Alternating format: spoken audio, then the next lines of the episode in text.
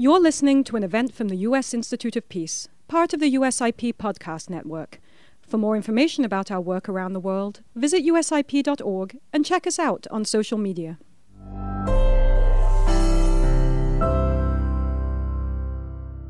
We're very pleased to welcome everyone to a very special conversation on a very important upcoming ASEAN summit being hosted here in Washington, D.C., starting tomorrow. My name is Lise Grande, and I am the president of the United States Institute of Peace, which was established by Congress in 1984 as a national, nonpartisan public institution dedicated to helping prevent, mitigate, and resolve violent conflict abroad.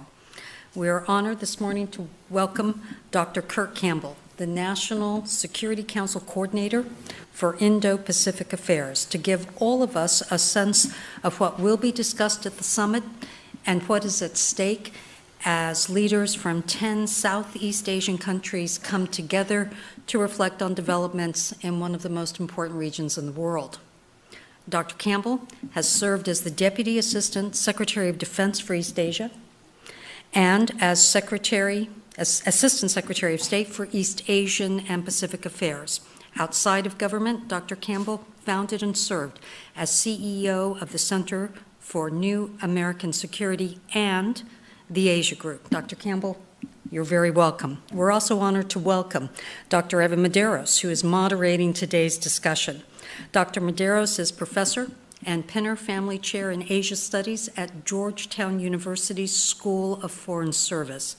Dr. Medeiros served on the staff of the National Security Council for six years as the director for China, Taiwan, and Mongolia, and later as the special assistant to the president and senior director for Asia. Evan is an accomplished author, world recognized expert, and a senior advisor here at USIP. For those of you who are tuning in around the globe, we encourage you to join the conversation by submitting questions through the event page on USIP's website or by joining the conversation on social media using the hashtag ASEANUSIP. Evan, the floor is yours.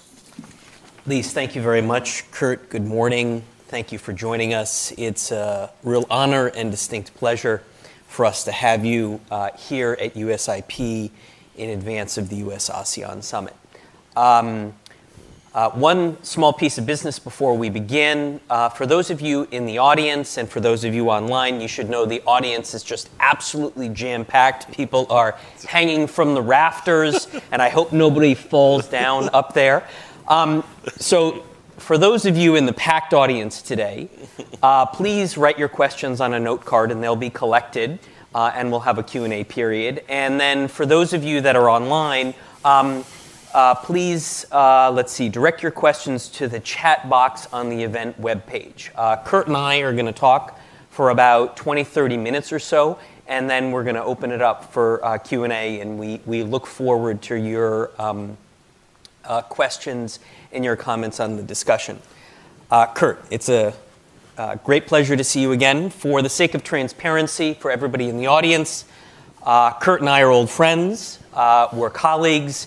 We worked together on Asia in and out of government for almost 20 years now. Um, but he made me promise that I wouldn't give him a softball interview. I said, No, Kurt. And he's like, No, no, Evan, you have to ask the hard questions because that's what we do in the Biden administration. So, just, just so everybody in the audience I don't, I don't knows. I don't remember all of that part, literally. So. um, Kurt, great to see you. Let, let, me. I'm gonna. I'm gonna open with with the softball. Mm-hmm. Would you set the stage for us? Where are we in the broad arc of Biden's Asia strategy? May looks like it's going to be a big month. A lot of activities going on. I think you and your team are due a lot of credit for everything uh, that's been planned for May. Uh, but of course, uh, that sequence kicks off with the U.S. ASEAN summit. So set the stage for us. Where are we in the arc of Biden's Asia policy, and how does the U.S. ASEAN summit fit in? Great. Um, let me also say thank you to Lisa and to the team here at USIP. I follow the work, and we were just talking about the new working group that USIP has set up on the Pacific Islands. We're uh, pleased with that, and it's always a pleasure uh, to be with you, Evan, and grateful for the service that Steve Hadley plays here at USIP. So appreciate Evan's sort of opening question. And just to give you guys a set the scene for for what's to come. So obviously, we're engaged in incredibly intense period, uh, a critical period with respect to what's playing out in in Ukraine that obviously is animating for uh, the president, for his senior team, uh, enormous consultation engagement with transatlantic allies and partners, but increasingly with Pacific partners, Indo-Pacific partners who are following and engaged deeply in the outcomes of what we're seeing on the battlefield in Ukraine. But at the same time that I think that the administration and others are deeply committed in sort of the daily uh, uh, developments on this tragic set of circumstances in the eastern part of Ukraine, at the same time, I think we all recognize that the larger uh, strategic challenges that are going to play out, Evan, are going to play out in the Indo-Pacific region. And I think there has been a sense that in previous administrations that we had set off with a determined pace to focus on East Asia or in the Indo-Pacific and then find ourselves with other pressing uh, uh, challenges that perhaps draw us away a little bit.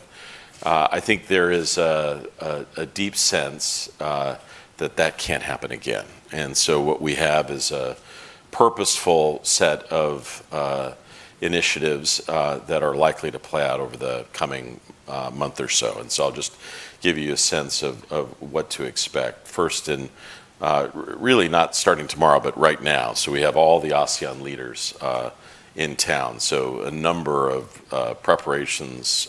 This is a special summit. We've never had a summit between the United States and ASEAN in Washington, D.C. before. Uh, it was uh, Evan who conceived and convened the last summit in the United States at Sunnyland. So he has a sense of what's involved in terms of the kinds of planning. Literally no. You mean the pure professional joy involved in planning a summit with 10 leaders? Is that what you're talking about? Put it this way, we're we're pretty tired. And so you know there's no detail too small, lots of things to focus on. So grateful for an opportunity to engage all of you right now. So that's going to take place over two days, and it's multifaceted. It's meant to demonstrate one of the things that we are uh, attempting to do. In the past, ASEAN relations was managed uh, or engaged with deeply committed professionals, generally a small group at the Department of State, USAID, uh, perhaps a few other agencies. What we've tried to do in this set of meetings is broaden to the entirety of the U.S. government. So every major official is involved in uh, uh, events and engagements from the president on down, vice president, secretary of state, all the key players in substantial um, uh, sustained dialogue and conversation with ASEAN friends. We'll also have a big business event. I think part of what we are seeking is to create modalities and opportunities for more investment and engagement from the United States into ASEAN. Uh, and obviously, uh, there will be a visit uh, to Capitol Hill so that they understand a little bit more about other key players. For for years, one of the dominant institutions really that drove policy in Southeast Asia was the legislative branch. So it's an important visit. Um, and I think we're very pleased at how much Uh, engagement there has been across uh, the U.S. government. And I think you will see, uh, Evan, a number of initiatives that will put on display clearly the arenas that we want to um, step up in terms of our engagement with ASEAN. More education initiatives, more focus on climate-related issues, some infrastructure work.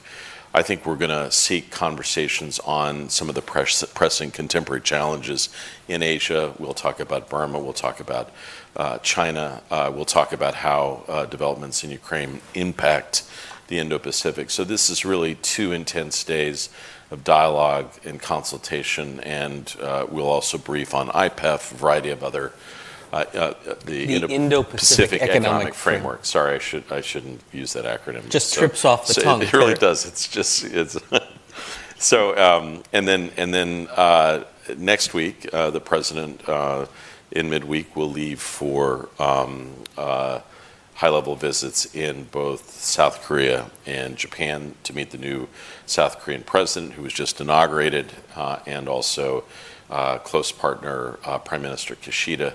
Engagements bilaterally on the trade front, and also have a chance to host, or the Kishida and the United States uh, will meet for the Quad, and in which we'll roll out some initiatives on how we want to work together, not only in Southeast Asia but the Pacific as well. And will that be the first in-person meeting of the Quad leaders? Uh, no, it'll be it'll be the so we will we've had uh, this will be our fourth meeting. Mm-hmm. So uh, we've had two uh, virtual, mm-hmm.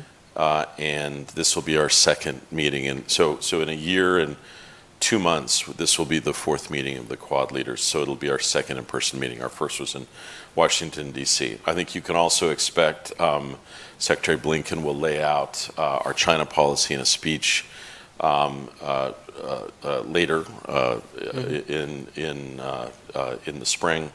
Um, I think there are going to be some other bilateral engagements uh, at a high level. So I think, as you laid out, the calendar is critical. Um, I think uh, we're pleased at, uh, at, our ability to sustain these high level engagements. And, you know, I would just say, Evan, I think you understand this. The stakes are high. Yeah, the stakes clearly are high, not just because of Ukraine, but because of China. So, Kurt, you were a charter member of the Obama pivot team. Tell us, how does this series of initiatives and Biden's Asia policy more broadly um, is it just the pivot 2.0? How is it different? How should we be thinking yeah. about and evaluating uh, the Biden team's Asia strategy? So, so I've reflected on that a lot, Evan, as you as you probably have as well. I, think there are some important differences. Obviously, the strategic circumstances have changed. I think it's clearer and clearer that, again, the the dynamic. Uh, uh, center of global politics increasingly is going to shift towards the Indo-Pacific, and I think there's a recognition mm-hmm. of that. I, I, would say that the biggest challenge with um, the uh, the rollout and the implementation implementation of the rebalance or uh, pivot 1.0 was there was a sense certainly uh, it wasn't a sense that that that we had designed but certainly was implied that the United States was, was somehow pivoting away from Europe mm-hmm. and that we were moving away from our most consequential partnerships in the transatlantic to new challenges and opportunities, the sort of the sunny, sunny uplands of Asia. And um, I, I, I think what is different this time in particular is that because there is such a, prof- a huge element of our uh, Indo-Pacific strategy is actually deep engagements with partners in Europe. Uh, and in fact, I would say um, one of the, it's not a surprise, but one of the things I will tell you from my own um, activities, I spend almost as much time in deep strategic partnerships and dialogue with Europe as I do uh, in, in Asia. That's, that's how much the circumstances have changed when I worked on European dialogue with, with you, you know, 10, 12 years ago, the character has changed fundamentally. Mm-hmm. Much more trust, absolutely. much more confidence, much more uh, sense of common purpose on technology, on shared strategic perspectives. And so last time I think it was perceived more about pivoting away. Um, and I think there's now a sense of more working together in the Indo Pacific. And I see that in every initiative that we worked on. I think, I think that's uh, a, a critical importance. I think there is also a much deeper sense this time around that that resources will be critical and that it will not be just about diplomacy, just about you know military developments. It has to be a whole of government approach. It has to involve infrastructure. It has to be focused on a number of things that matter, uh, vaccines, you, you name it. And so it has to be about a much deeper set of across the government initiatives that that that signify and signal um, a, uh, a, a, determination to have a deeper engagement in the Indo-Pacific. And I would say one of the The other things that has changed is, um, look, there's obviously huge challenges in American politics, but the degree of bipartisanship, probably one of the only areas where I see true bipartisanship, is in the formulation and execution of uh, Asia strategy. And that is something that I hope we can build upon. Usually, bipartisan consensus, uh, Evan, starts before the water shore and then extends abroad. I think what we're hoping maybe for this time is that that bipartisanship actually begins in the sort of the arena of the Indo-Pacific and hopefully then can carry forward into some domestic pursuits as well. Mm-hmm. So, Kurt, to bring us back to U.S.-ASEAN. Yeah. Um, How should we be judging the success or the effectiveness of the U.S.-ASEAN Summit? Your final point um, regarding Biden's Asia strategy was sort of a broader engagement, infrastructure, health, um, you know, these kinds of issues. Uh, those are clearly on the agenda for the U.S.-ASEAN Summit. How do you how do you want outsiders to sort of judge the the effectiveness of the next two days? Look, in many respects, and Evan, I think you understand uh, this almost better than anyone, um, some of these uh, leaders have never been to the United States or have had very limited experience. Um, I think our uh, desire is to introduce this leader, these leaders and their teams in a deeply respectful way to the president and to the U.S. team. I think we are hoping, um, probably first and foremost, to put them at ease so that we can have some strategic discussions. Um, there is a tendency in ASEAN matters to have highly formalized presentations and the like, and I think we'd like we understand some of that is necessary, but also have some true discussions on issues of common interest. I do think we will be judged by uh, our initiatives and and our ability to follow through, and I don't wanna get ahead of ourselves, but we will be rolling out a number of uh, initiatives. And, and these, Evan, aren't just traditionally about, you know, uh, you know what military or security steps that were taken or even, you know, what deals that we will, that will be signed. These go beyond that. One of the things that has clearly atrophied in the last several years, in in the 1960s and 1970s and into the 1980s even, there were substantial programs that linked the United States and Southeast Asia, educational and other programs. And many of those have um, either uh, uh, dried up or have moved on. And I think what we're trying to do in a number of things is going back to, you know, educational programs, teaching English as a foreign language, some leadership training here in the United States. We'll be rolling a lot of those initiatives out.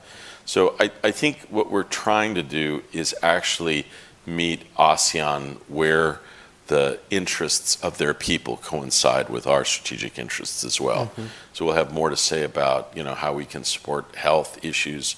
COVID is still raging in parts of Southeast Asia. Mm-hmm. We are concerned about Uh, issues associated with, you know, disaster preparedness, maritime domain awareness, um, investment in green energy, uh, and other pursuits I think is gonna be of critical importance.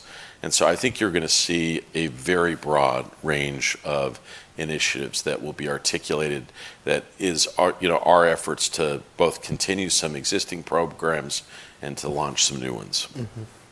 There's some strategists in Washington that say that the not so subtle context for this is an intensifying U.S.-China competition. So, um, in some sense, isn't this really all about China and sort of winning the hearts and minds of Southeast Asia, as the U.S.-China economic, military, diplomatic competition intensifies, especially in the, in the wake of Ukraine? So, is this really all about China? And if so, how to how is the Biden team, how's President Biden going to talk about China with his ASEAN counterparts? Yes. Well, look, the president will be very direct. He will talk about our strategy. He'll talk about our desire to compete, but compete peacefully and effectively. He does not want to descend uh, Southeast Asia or uh, Asia into a, new Cold War. I think we recognize quite clearly that any initiative that is simply designed uh, for uh, uh, competition is likely to have difficulty gaining altitude in Asia. It must be fundamentally based in uh, the needs uh, and uh, the desires of the people of Southeast uh, Asia. So, look, we, are not uh, naive. We understand the, nature of uh, competition through Southeast Asia. Um, I think our goal, not just the United States working alone, but increasingly working with partners uh, Japan, uh, Australia, New Zealand, countries in um, uh, in Europe is to demonstrate that you know we are trying to engage, uh, following you know uh, transparent practices, uh, advance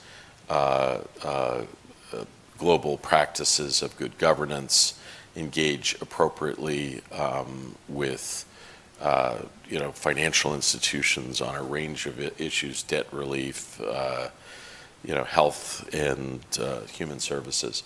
I, I, so I think the goal here, Evan, is to uh, is to deal directly with those challenges and opportunities, um, and recognize that that those solutions and those practices really are the best way to compete. And Kurt, you, you could have said a similar thing during the Obama administration. Um, do you think it's going to work? In 2021, um, ASEAN became China's largest trading partner. The Chinese economy is big, it's growing amid current challenges, uh, and it's close by. Uh, so, do we sort of have a shot in this competition?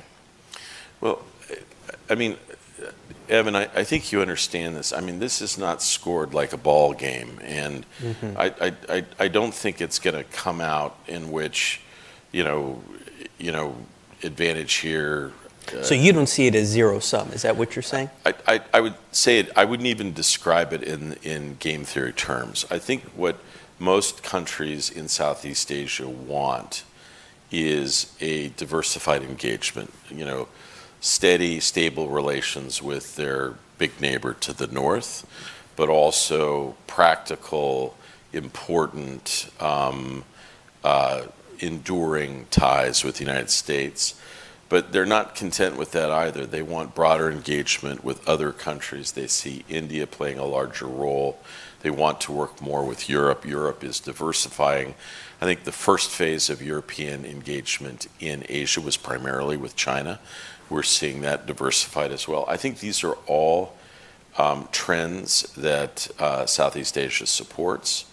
Um, I, I, think more than anything else, Evan, I, I, think the enduring challenge is not whether we can compete, but whether we can uh, assemble and c- construct and implement a sustained strategy in Southeast Asia. I think the critique that many would give of the United States and Southeast Asia is that our engagement is episodic at times, mm-hmm, mm-hmm. Uh, and that in many important categories, we've uh, you know our engagement has waned. Mm-hmm. And so I think what what more than anything else, we have to send a signal that the United States will be a steady partner, um, and that our strategic interests. Um, push us and point us into playing a larger role over time. And I, you know, uh, you've worked with ASEANs and other uh, Asians. Um, some of that takes some convincing, and sure. some sure. of it is not just about what you say, but what you do. And I think this month and what we're trying to do over the next couple of days is is about doing. Absolutely. And as you know, one of the biggest areas of doing that matters is trade and investment the economic agenda. The administration has put forward, or is in the process of putting forward, the Indo Pacific Economic Framework. Uh, but, Kurt, as you know, and as you've said publicly, um, there's a lot of rulemaking, there's not a lot of uh, market access. Um, how do you persuade ASEAN countries, uh, including ones that have uh, joined CPTPP, mm-hmm. um, that America is in the game of economic engagement for the long term with uh, ASEAN or Southeast Asia, and uh, that IPEF is an important part of the picture. Yeah. So look, Evan, I, I don't need to tell anyone here that that trade is politically challenging and contentious in the United States.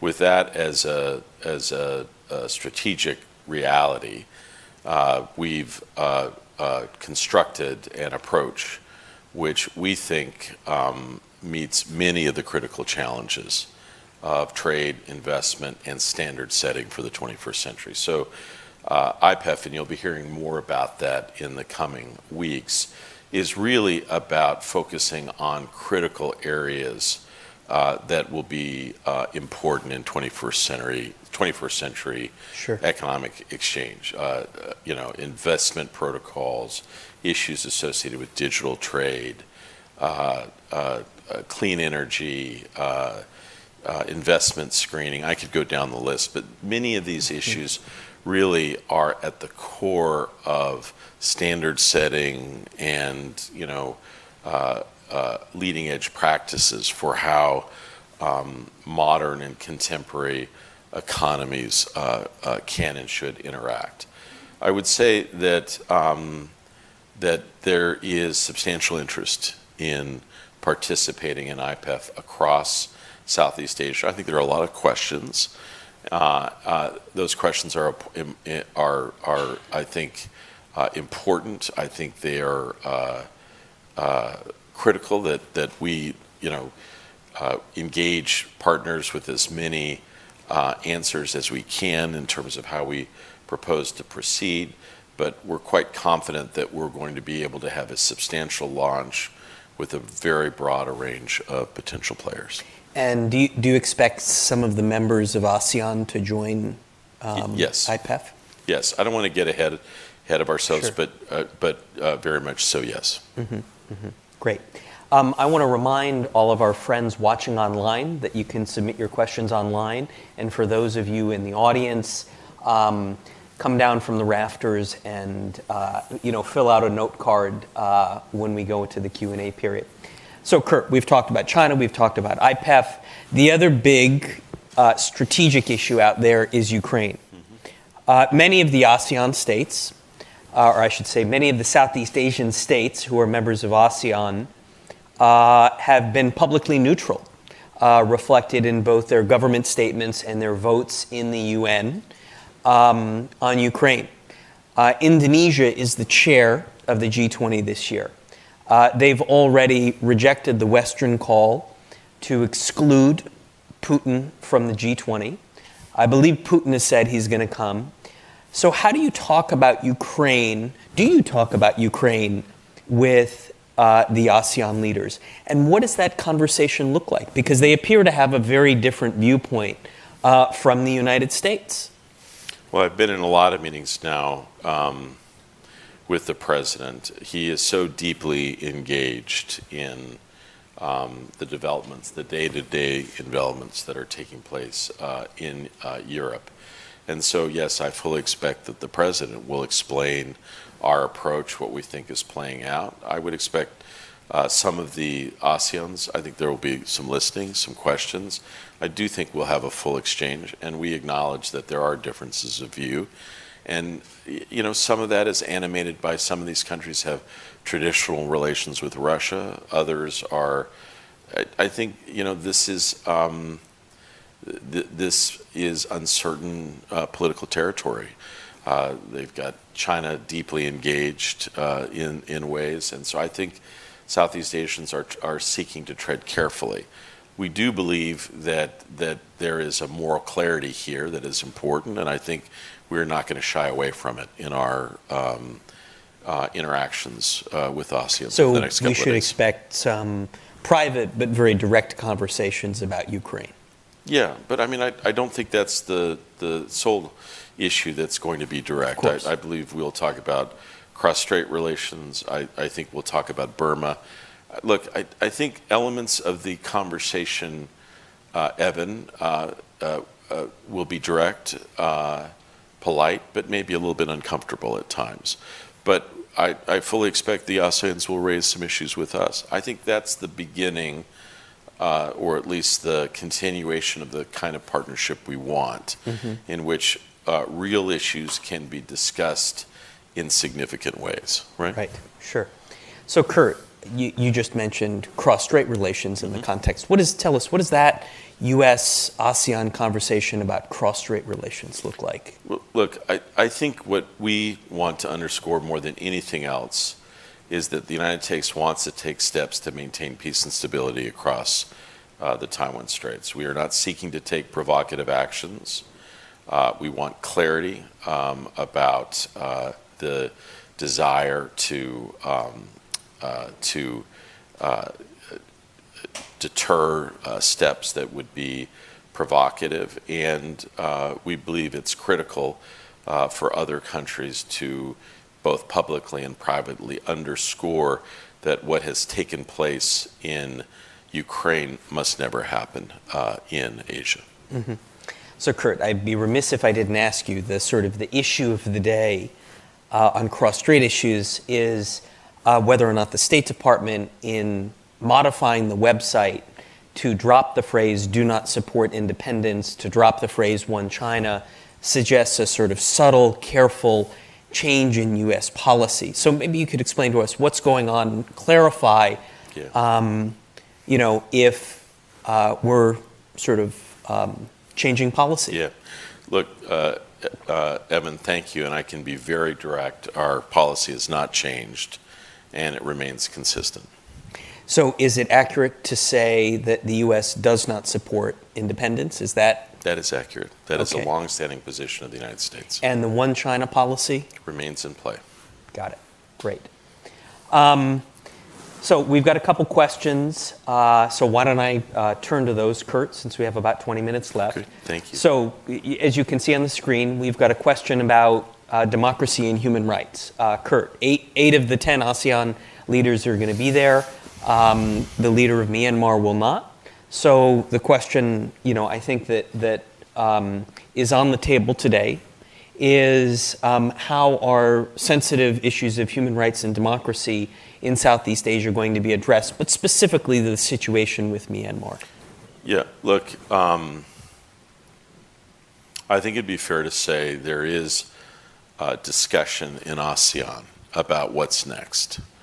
Um, some of the, I think, path breaking initiatives that were put in place last year in terms of um, uh, creating a, pathway forward uh, for the junta to potentially follow to get back on the de- democratic track, outreach to uh, the political opposition. Some of those, most of those, have not uh, borne fruit.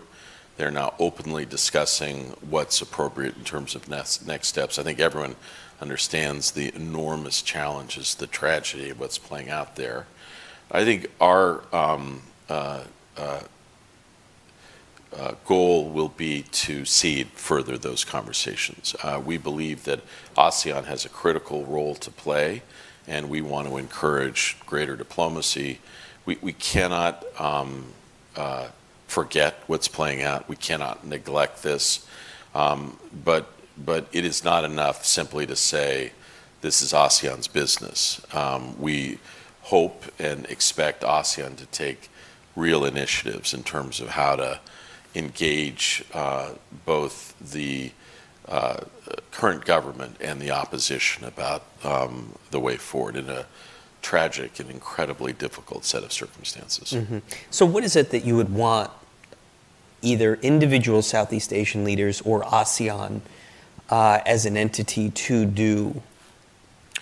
Look, uh, first of all, I will just acknowledge that I think some of the things that were put in place last year under the leadership of Brunei and Indonesia were important. I think continuing through on some of those uh, matters, I think emissaries that carry specific messages, uh, seeking uh, assurances about a roadmap forward, dealing uh, effectively with refugees, uh, engaging the opposition. There are a number of things that I think we uh, believe are important. The United States is going to continue its active role working with other partners, but we do want ASEAN to play uh, a more deeply engaged role in the critical diplomacy about next steps in Burma. Mm-hmm. And it's my understanding, Kurt, that the foreign minister of the National Unity Government uh, is in Washington. Uh, is that somebody that will have an opportunity to play a role in the multilateral meetings? Will you or others from the administration meet the senior um, representatives of the National Unity Government? I will just say uh, we will have we will uh, have engagement and continue to have engagement with um, uh, with uh, groups uh, that are engaged in seeking a return to democracy in Burma. Mm-hmm, mm-hmm. Um, let's see, we've got another question from the audience here. Uh, apart from ASEAN as a grouping, which individual Southeast Asian countries does the administration see uh, the most room for the improvement in ties? Where are the growth opportunities, Kurt? Well, well look, you, you know, uh, f- first of all, I, I, think what's critical here, uh, Evan, is that we are seeking to engage ASEAN as an institution more than anything else. I think we recognize, as you did, um, through the vehicle of this special summit, that uh, multilateral diplomacy, much of what translates in a broader um, Asian context, is uh, uh, uh implemented through, magnified by, influenced by uh, ASEAN. And so, even though we've done a number of institutional innovations like the Quad, we've tried to underscore uh, at each juncture that ASEAN is central to our conception of uh, a broader engagement in the Indo Pacific, and our desire will be to highlight the institution as a whole. I think, you, as you know, there's deeper economic, commercial ties with a number of states Malaysia, Vietnam, Thailand, I think you see more and more engagement across the entirety uh, of ASEAN. More generally, uh, you have uh, strong and deep strategic ties with a country like Singapore.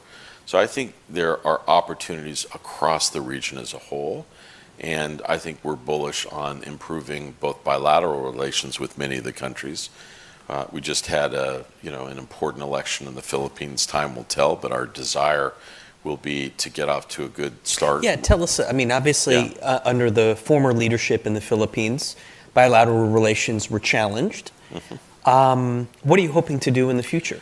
Well, look, you know, uh, uh we we are seeking early engagement with uh, the newly elected Marcos administration. Um, uh, you know, there are some historical uh, considerations that probably uh, make this, at least initially, there will be some challenges in that communication. But um, obviously, Philippines plays such a critical, important role, and we will seek to continue close partnership in the security realm, in uh, increasing trade and economic ties. And so, uh, our expectation is we'll uh, be able to continue to work closely. Relations uh, in under uh, President Duterte really rebounded uh, towards the end, at least at the strategic level, and we want very much to continue that as we go forward. Mm-hmm, mm-hmm. Great. We've got another question from an audience here. Um, Kurt, how will the summit draw attention to uh, climate and related geopolitical stresses facing the Mekong subregion um, and will any new U.S. government initiatives be rolled out?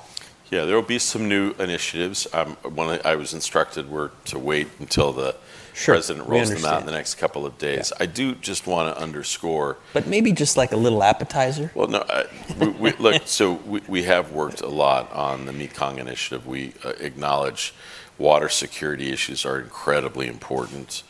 Um, climate matters. Um, you know, estuaries, a lot of uh, issues have been um, on the forefront of discussions at the Oceans Conference that was held in Palau. It's part of our ongoing set of conversations that Secretary Kerry, our climate advisor, has with his uh, partners.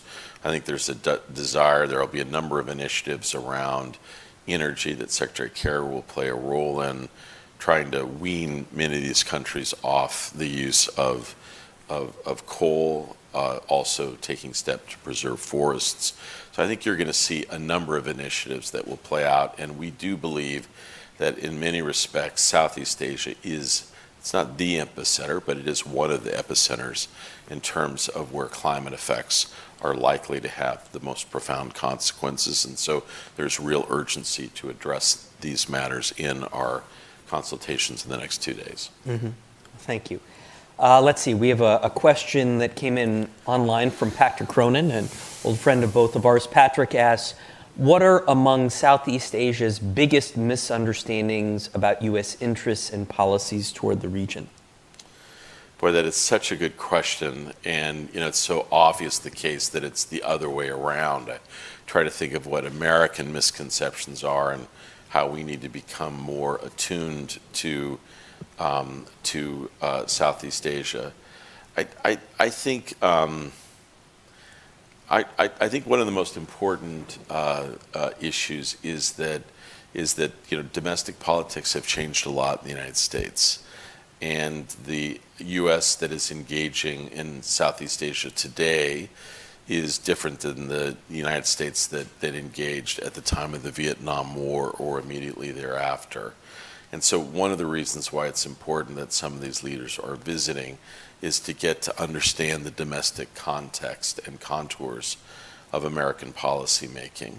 Um, I think. Uh, um, And what are you thinking of in that? What is it you think that Southeast Asian leaders need to know about the U.S. political system, the Congress? I think probably, Evan, even though there is bipartisanship on some issues in Asia, that many political issues are hotly contested, like trade. Um, I think mm-hmm. it is also the case that um, it's important for them to understand the larger context, the debates on China policy. Mm-hmm. I think that's of critical importance. Um, I would say that for um, uh, many of these countries, uh, I think that uh, they—it's not that they have um, you know, misapprehensions or uncertainties, but they can be occasionally wary in our initial engagements. And I think we would like to do what we can to dispel some of that. Mm-hmm, mm-hmm.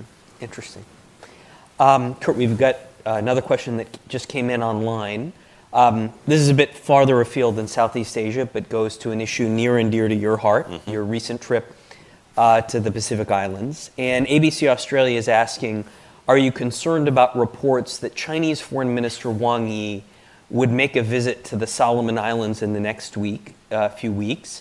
And what would a visit symbolize? So look, you know, I think it is undeniable that uh, China uh, is um, uh, stepping up its approach across the Pacific, economically, politically, and likely strategically. Um, I think what the United States wants to do, working in concert with other partners, is to indicate that that uh, as long as countries are focused on the welfare of the Pacific people, taking steps to support uh, you know, uh, appropriate infrastructure to preserve um, fishing stocks and scarce resources, I think we have to support that. But we want a degree of transparency in certain engagements. And we would have concerns by certain steps, military steps that could potentially change uh, the nature of uh, the uh, strategic circumstances in the Pacific. So I would just simply say that we are in close consultation with all of our partners, Japan, South Korea, Australia, New Zealand, and increasingly the EU about our desire to engage actively and for the United States to step up our own game in the Pacific. And Kurt, Um, how do you explain to American audiences why the Pacific Islands matter strategically to the United States? They're far, they're small. I mean, you know, ASEAN collectively is hundreds of billions of dollars in trade. ASEAN makes sense. What's the case for the strategic importance of the Pacific? Why did you fly there? Well, look, so so these are places that have enormous uh, historical consequence. Some of the worst battles during the Second World War were fought, fought at Guadalcanal. Right. Um, Leyte Gulf. Exactly. Um, I, so, uh, uh, look, uh, Evan, I'm, I'm, I'm not suggesting that, that the, and, and neither are you, that these places, uh, uh, you know, are of the significance of places in Southeast Asia and the like. However, you know, in some of the these important island countries, uh, we have no diplomatic uh, engagement. We closed our embassies in the 1980s and 1990s. I, I, I think that that uh, because of our relationship with Australia, with New Zealand, with others, that these are areas that we need to do better. But it is also the case that we have to meet again Pacific Islanders on the issues that matter to them: climate change, illegal fishing, unexploded ordnance, legacies of war, mm-hmm. cli- uh, you know, issues associated with delivering vaccines. I, so I, I'm, I'm really suggesting, Evan, modest steps, but I think those modest steps in a small place can be quite significant. And we do have strategic interests in the Pacific. And even though the Pacific is vast, um, we, we want to ensure that, that, uh, that countries take uh, uh, careful steps, particularly in the national security arena, understanding the delicate balance in the Pacific. Sure, that makes good sense. Kurt, we have another question that came in about it's basically about the future of U.S. ASEAN cooperation. Let me put a little spin on it. Um, the East Asia Summit is going to be hosted in Cambodia later this year. Uh, so we have about five, six months between the May U.S. ASEAN Summit in Washington and the East Asia Summit, which hopefully President Biden will attend uh, in Cambodia. W- what do you hope to accomplish between the two events? What are the prospects for cooperation between the U.S. and ASEAN? Well, look, you know, Evan, it's, uh, you know, I, I think you understand this and you've been in this situation. So my biggest goal is to get successfully next through the next two days, just to, just to have a good, sure. just to have a good summit and then, and then build from there. And so, I do think um, uh, the the calendar of ASEAN drives initiatives, and so what we will likely roll out in the next uh, few days is a number of initiatives that um, will signi- will suggest uh, both our strategic purpose, a step up in resources, modest, and then a number of areas of follow through and follow up. So, Evan, I, I would simply suggest one of the most important things that we just need to do is this is not about sort of announcing initiatives. Sure. It's about getting busy in the region and following through, and that's what we intend to do. So, is, would it be fair to say that you're trying to build momentum in a variety of different directions? Yeah, and I would say sustain momentum. I, mm-hmm. Look, I, what I have seen probably in this area more than any place else is that what we end up doing – as you look deeper, is building on the you know preceding administration's initiatives. So almost everything that we've looked at, you can find the seeds of previous uh, initiatives, and you you know where you can you nurture those, and where you know you need to diversify, you build new ones. But but I think we're seeing, frankly, again a lot of areas of bipartisanship. There are things that went on in the Trump administration that we would like to build on. Lots of stuff in Obama that you uh, built with your own two hands, and then previously before that, uh, the the um, the uh, the Bush administration. And so I think what we're seeking to do is to both sustain and step up. Mm-hmm, mm-hmm. Great. So we've got a, a question that came in from uh, David Brunnstrom from Reuters about Hong Kong. Uh, it's a bit specific. It's a bit yeah. off topic about the situation. Can you comment on the situation in Hong Kong, Kurt? So, look, all I can tell you is that I think we're increasingly troubled by um, steps uh, in Hong Kong to um, to uh, uh, pressure and uh, eliminate civil society, and concerned by the the uh, uh, those that speak out, both in the media, in religious circles, in academia and just overall concerned by the, uh, you know, the clampdown in, in, in Hong Kong. And we continue to have uh, dialogue and conversations with interested parties, including Great Britain and others, about um, the status of Hong Kong. Mm-hmm, mm-hmm. Another um, area of Chinese activity, as you know, is CPTPP, and we've got a question about China's application uh, to join CPTPP. And the question is, is you know, how does the U.S. look at this? So I would just say, uh, Evan, you know, ironically, the United States helped design this. Uh, I remember that package. I, I yeah. And so, look, I think, I, I, I uh, you know, as the United States is not a member, it's really not up to us. Um, we would note that that that that um, CTP, CPTPP is meant to set standards in the region of transparency, of uh, investment protocols, of uh, a, a, number of issues. Um, at the time, it was cutting edge, and the hope was that it would set a, a new bar for how trade would be conducted uh, in uh, the Asia Pacific, now the Indo Pacific. Um, you know, that, that criteria is still quite intense, and it will not be easy for any country to join. Right. So, is your point that you think that China should be held to the same standards as everybody yeah, else? Look, I just think I think what's happened is in most discussions about trade and institutions, there there I think is a, a recognition that there can't be a set of rules that are you know different for China. They need to come up to the standards that are set uh, for uh, uh, engagement mm-hmm. in uh, financial or trade institutions. Sure. Now, in the CPTPP context, just to run this thread out a minute, Kurt, um, a country that often comes up is South Korea. You're going to be traveling to Seoul, meet the new yeah. president of South Korea. Um, you know, is that something that the United States would support? Is that something we talk about with South Korea, them joining CPTPP? How do you think about that issue? You know, uh, you know, Evan, it's a it's a complex thing. It, it's uh, it's not easy for the United States to articulate for another country to join something that we're not sure. able to join. And so, I, I, you yeah.